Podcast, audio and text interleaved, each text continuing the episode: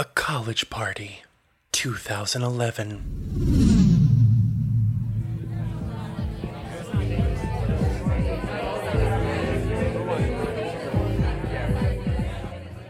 As the house party rages onward, a young man notices his closest friends are nowhere to be seen. He scans his living room, seeing a freshman attempting to pull out his guitar while the upperclassmen roll their eyes. He looks in the car park outside where the smokers are all doing imitations of Lady Gaga, trying to stay warm as snowflakes blow in from the street. In his own home, the young man cannot find his best friend and roommate. He starts down the hallway towards their bedrooms. He hears laughter coming from one of the rooms ahead, realizing all too late it's from his own room. His blood runs cold. He slowly opens the door and sees something unspeakable taking place with his very own bed.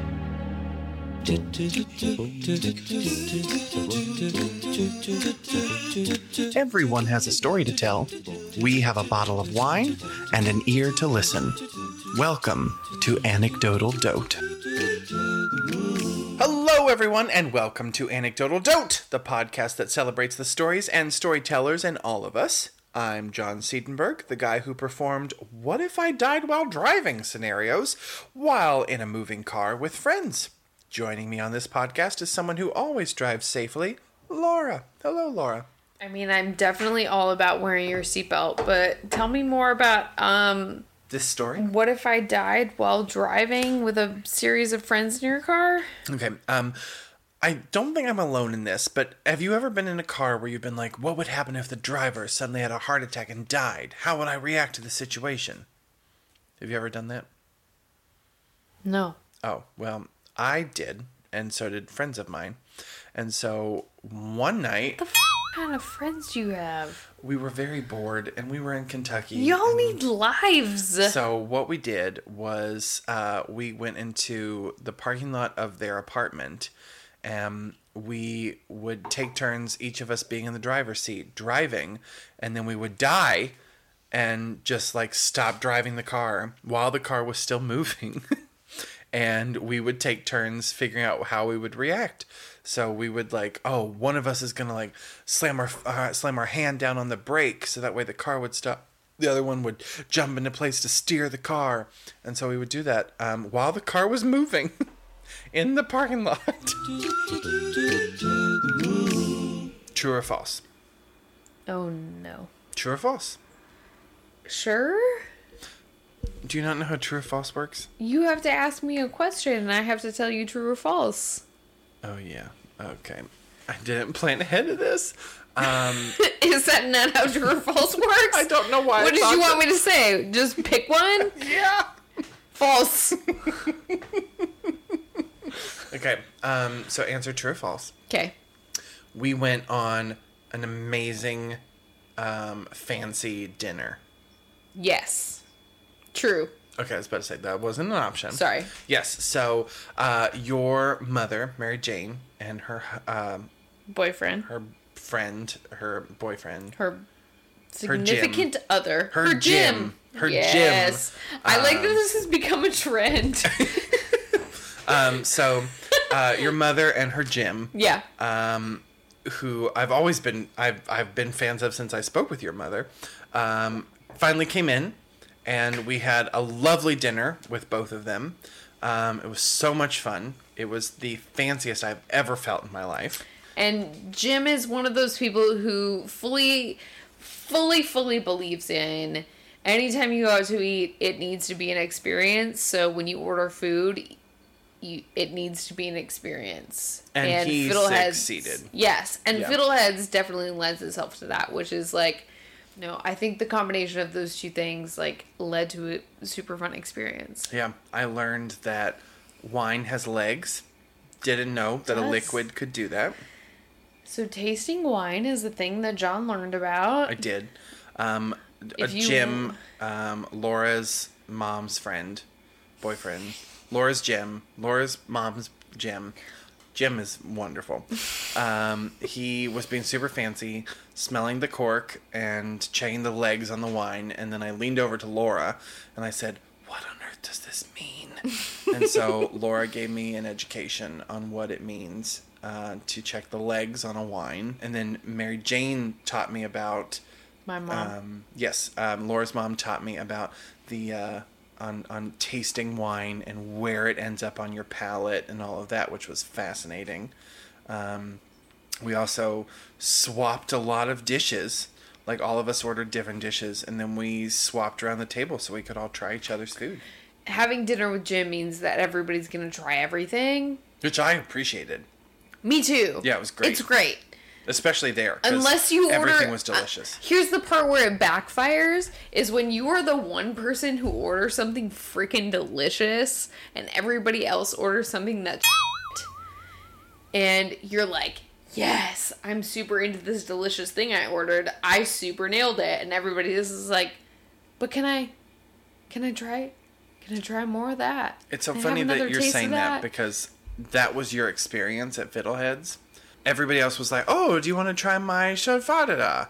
And they were like, oh, do you want to try my cheese plate? And then Laura was graciously taking samples from everyone else's plate, but she was not offering her own linguine plate. And so, my linguine plate was so good. And everyone took notice of the fact. I offered to Kari. I offered to my mother. End of list. Yeah.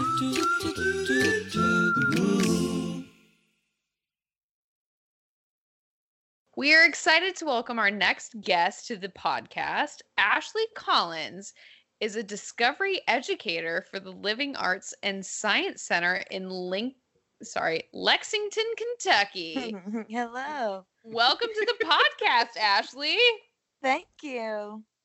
Sorry, well, I read that live. I did not read that ahead of time. You read and I it as Lincoln, Kentucky. I meant Lexington. Because you assumed, even though um, Lincoln was born in Kentucky, that's our only claim to him.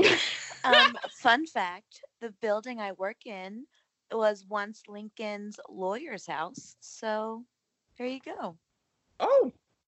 oh. That's super cool. That's, uh, Ashley, have you listened to our podcast before? Yes. Which episode or episodes did you listen to? Probably the first six or seven. Oh, okay. Then it got it was taxing after that. I don't I don't blame you. Yeah, I buy it. Yeah, it's pretty taxing after that. um, okay, so we're super excited to have you on the podcast. Um, I will say, just for our so many listeners who may not know who you are, um, you you and I were roommates in college for several years. Um, we we engaged in so many adventures together. What is your favorite adventure with uh with John? Honestly, it's probably trying to throw your mattress out of a window at a party. Um, I, I did say with John, not at John's expense. You were present for this. You were just in the other room when it happened. Yeah, I was present when three-fourths of it was outside of And, and me, like, halfway out the window, falling. Just, like, crawling. No! Yeah. And there was snow and rain and mud waiting on the other side. And I walked in and said, uh, what? And you all tried to cover up the window, like, oh, lo-de-do-de-do, nothing's happening. And then I had to try and pull my frickin' mattress in from the window. And you're still friends with her? Yeah, we're best friends. We're besties. She tried to put her mattress out the window. Ashley, okay. So far, I really like you. Yeah. Um. So, so Ashley, you are currently working as um as a um, discovery educator for the Living Arts and Science Center.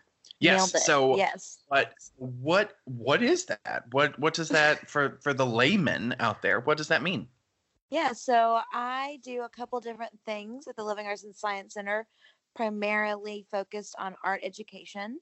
So I go to some Title one schools here in Lexington, Kentucky, and do some arts programming throughout the semesters, and then do some field trips. So kids come here in the mornings and kind of do a science art rotation. So sometimes I'm part of that. And I also coordinate an after-school class into about eight schools here in Fayette County. That's, yeah, this sounds like your hands are full. They are.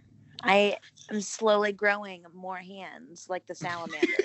uh, so how many kids do you have on, like, a daily basis? Like, at um, a time? Yeah, so we're currently in the throes of summer, I guess the ends of summer. And we typically will see about fifty to sixty kids on campus throughout the week. Um, and then throughout the year, field trips are typically one hundred students at a time. So, you know, wow. Daily we'll see about one hundred in the morning, and then probably two or three after school programs of classes of thirty in the afternoons between the science programs and the art programs. Wow. And with this job in particular, because anyone who works with kids always has a funny kid story to tell. At this job in particular, what is your favorite child interaction? I got to think about the legal teacher in me. But I'll just go with what happened today. So I'm currently teaching a class for twelve preschoolers on, with the title Fancy Nancy. So we read a Fancy Nancy story every day and do some Fancy Nancy activities. I've got twelve of them. And this is the last week of our summer classes. We do not have any volunteers in our classrooms. So it's just me and these twelve preschoolers. So I, sorry, my dog's barking. Today it was bathroom break. So there's a bathroom down the hallway. I'm hanging out kind of right outside the classroom, keeping an eye on the kids who are having a dance party in the classroom, watching them go in and out of the bathroom. I see this little girl come out of the bathroom, butt naked, holding her bell dress, just up in the air. And so I run into the office that's along the hallway, and I'm like, hey, someone go in my classroom. I got a naked kid in the bathroom. So I go and I help this little girl put her dress back on, and then we come back and we work on our grounds with glitter and rhinestones. Ashley, what's the dumbest thing you've ever done? Dumbest thing I've ever done. I can think of a few things. What do you think the dumbest thing I've ever done? I think the dumbest thing you've ever done was, which birthday was it? My twenty-first. Are we on the same page currently? On our twenty, on her twenty-first birthday, we were living in a townhouse, and we had a big party. And she got very, very intoxicated, like you do. And so Great. we sent her to bed incoherent, and we're all still enjoying the night or whatever. And all of a sudden, we look over to the staircase, and she's standing there in her bra and panties. Wearing, but her bra and panties are nude colored. So by first glance, she looks completely naked. And then she proceeds to run out into the parking lot and just jog around the parking lot in nothing but her nude bra and panties until we brought her back in and convinced her to go back to sleep. I wanted cake. That is so respectable. So what, what do you think your dumbest moment was? I don't have any.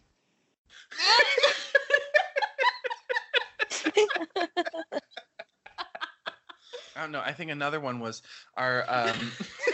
Oh, okay, yep. You go, John. The purpose of this is really to get her to tell stories on me, but it's turned the opposite direction. um... Now for our main segment, the Anecdotal Dote. Here's how it works. I have selected a random word that only I've seen. Your job is to tell a true story based on the word.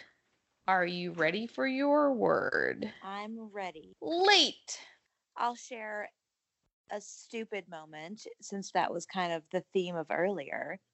I remember when I was in high school, before I even started having sex, my like sex education was so bad that I really didn't understand a whole lot.